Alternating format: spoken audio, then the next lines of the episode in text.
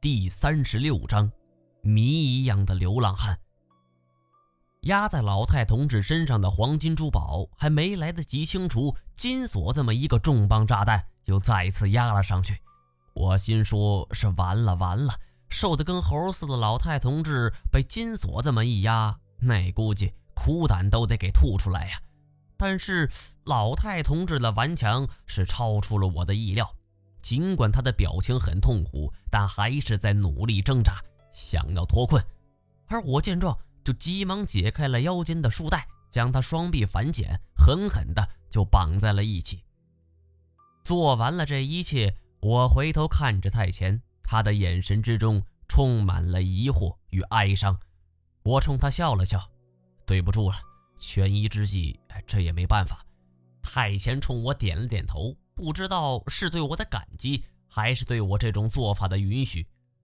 我们让金锁爬了起来，清除了珠宝，就压着老太同志来到了墙边。他看样子很不服气，拼命的挣扎。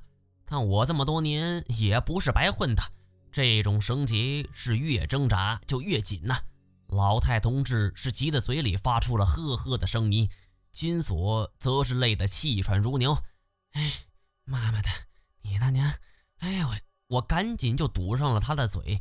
这个人好歹是太贤的亲爹呀，这么满嘴脏话的抱怨，我生怕就把太贤惹怒了，给金锁放了点血。好在太贤只是盯着老太同志看，就像没有听到金锁的话一样。我主动拍了拍他肩膀：“喂，没什么要问的吗？”太贤一愣，十分缓慢的摇了摇头。我挠挠后脑勺，一想也对呀。这么多年了，失踪的亲爹突然以这副尊容出现在自己的面前，换谁那也得懵逼一阵啊！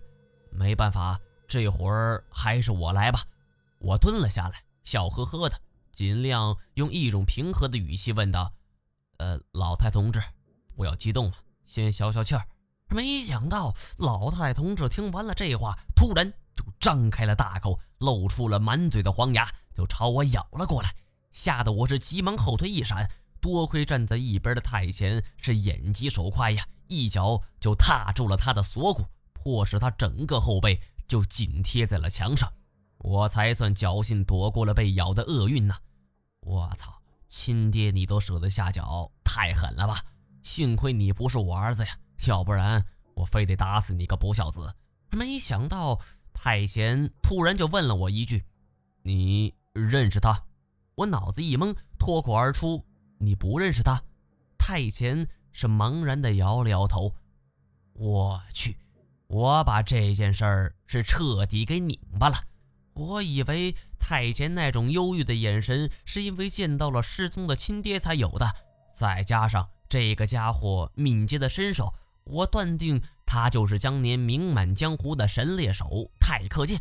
哪知道这完全不是一回事儿。我一向是相信我的直觉，而看来男人的直觉确实不如女人呐。金锁伸出了一根食指，戳了戳我肩膀：“喂喂喂，你跟这个流浪汉很熟？我跟你没熟。”气得我就说了一句这话，而回过头来一想，太克剑这个人，石头强应该是见过的。虽然不排除变化很大，但是刚才石头强从没往太克剑身上想过。看来是我想多了，我就问太监：“你不认识他，为什么一副忧郁小王子的样子？”太监听我这么一说，起初还愣了一下，随后他伸手从这个人的脖子上就摘下一块东西。我一看，这是一枚精巧的小钥匙，不过小的过分了，只有一个指甲盖大小，还通体乌黑，不仔细看确实很难发现。我们再一次被太清的眼神给折服了。他把钥匙递给我，我接过来一看，这是一枚与众不同的钥匙。说它与众不同，主要是因为它的材质是漆雕工艺，这造型古朴。我除了惊叹古人的技艺高超之外，也有一个巨大疑惑：谁他妈这么闲，用这个去开锁？钥匙不得当场折断吗？再者。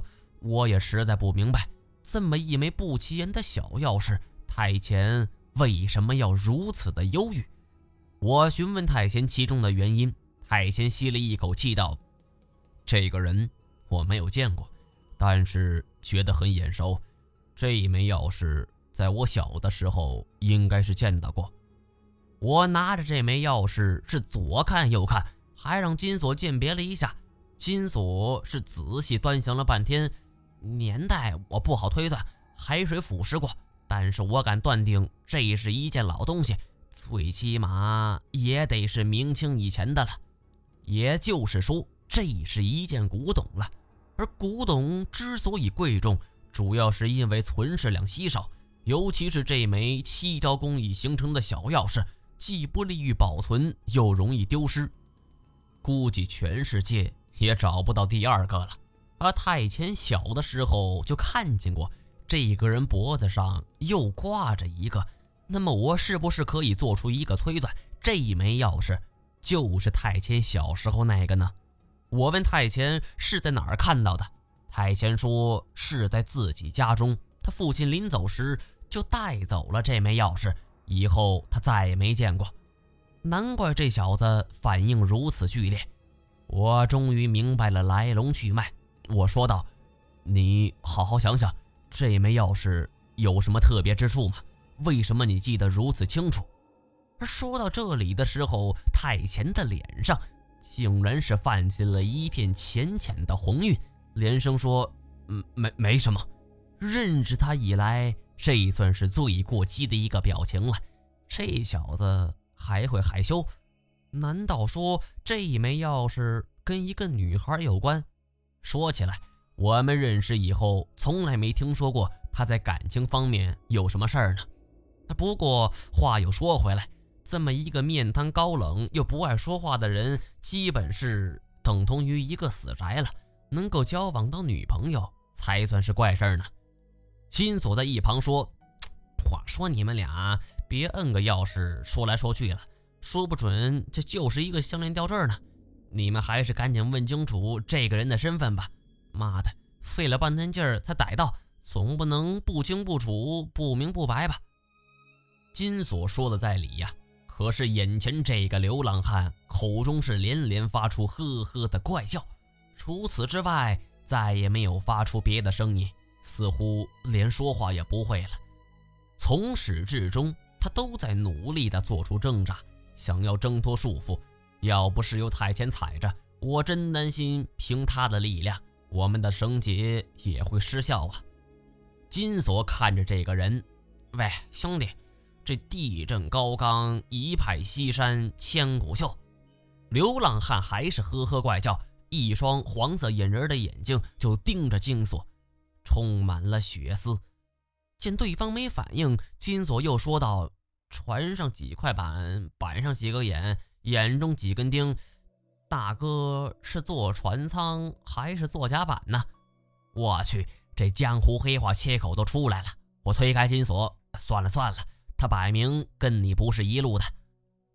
我回想了一下事情的原委，他在顶层发出了 SOS 的求救信号，是想要有人来救援他。可是我们进来以后，他就对我们发起了进攻，而且看这副样子，也不知道他待了多久了。可能是他发现了八层的机关，所以海水倒灌的虹吸现象才没有要了他的命。但是这么长的时间，他是靠吃什么活下来的？我实在想不通。不过这些都不重要了，眼下要先弄清楚他的身份。而这时候，我忽然注意到了这个人的左胸兜，衣服都已经碎成了布条，这个布兜也已经漏了，斜斜的就挂在布条之上。但正是露出的这一角，让我注意到了一样东西。那是一个发黑的塑料封皮的本子，我让太监踩紧，别让他轻易挣脱。而我伸手就从衣兜里边拽出了这个本子。流浪汉见状，仿佛我在拿他的命根子，挣扎的更为激烈了。幸亏我提前给太监打了一个招呼，要不然非得被他给咬上啊！他穿的衣服是帆布面料的，尽管已经是碎成了布条，但依旧很结实。我是拽了半天呢，费了好大的力气才拽了出来。这是一种上世纪八十年代常见的日记本，塑料封皮儿，上边还印着美女图片。而打开扉页，上边写着一句话：“赠与萧九天同志。”下面的落款则是一枚只有公章和日期的条款。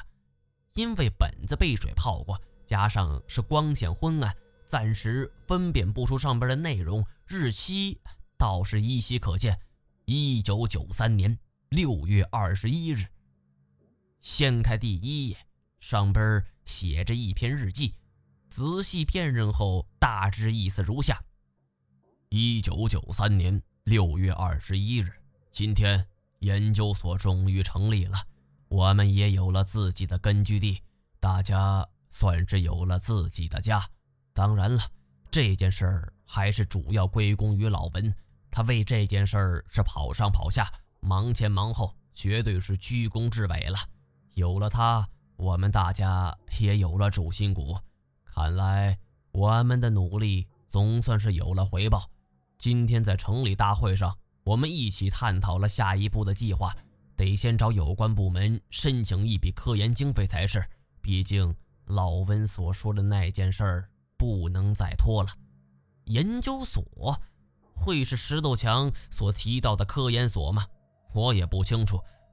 不过眼前这个流浪汉模样的人，如果真是这本日记的主人萧九天，也就能够解释为什么他懂得摩斯变码的原因了。但是。这么一个邋里邋遢的形象，怎么看都和我平时印象中高大上的科学家是相去甚远呐。还有文中提到的老文，文这个姓氏会跟文天涯有关吗？而老文所提及的那件事又会是什么事儿呢？我又往后翻，第二篇日记已经是一个月后了，一九九三年七月二十日。今天的天气很不错，草原上空气很清爽，不像城市中那么憋屈。今天我和老文和老严他们正好要回单位，索性就让他们把申报材料啊交上去，看看能不能给批下来。这个课题很关键，我想有关领导和人民群众是不会相信的，有一定难度。不过大部分科研成果出来后。那都是令人感到不可思议的嘛。这里有几个信息很为关键：老文和老严，我是否可以直接将他们理解为文天涯和严显江？而且文中说草原上的空气很清爽，提到草原，本能的反应就是内蒙古大草原。研究所是在草原之上，内蒙，这不是石头强所说的吗？我觉得这本日记让我打开了一扇新世界的大门呐，似乎是我生命中明明的路标，指引着我前往那儿。我还在错愕不已，整个人已经呆若木鸡的时候，负责在一旁帮我打手印的金锁就突然发现了什么，他伸手就从日记本中抻出了一个露出的小角。我定睛一看，一张照片。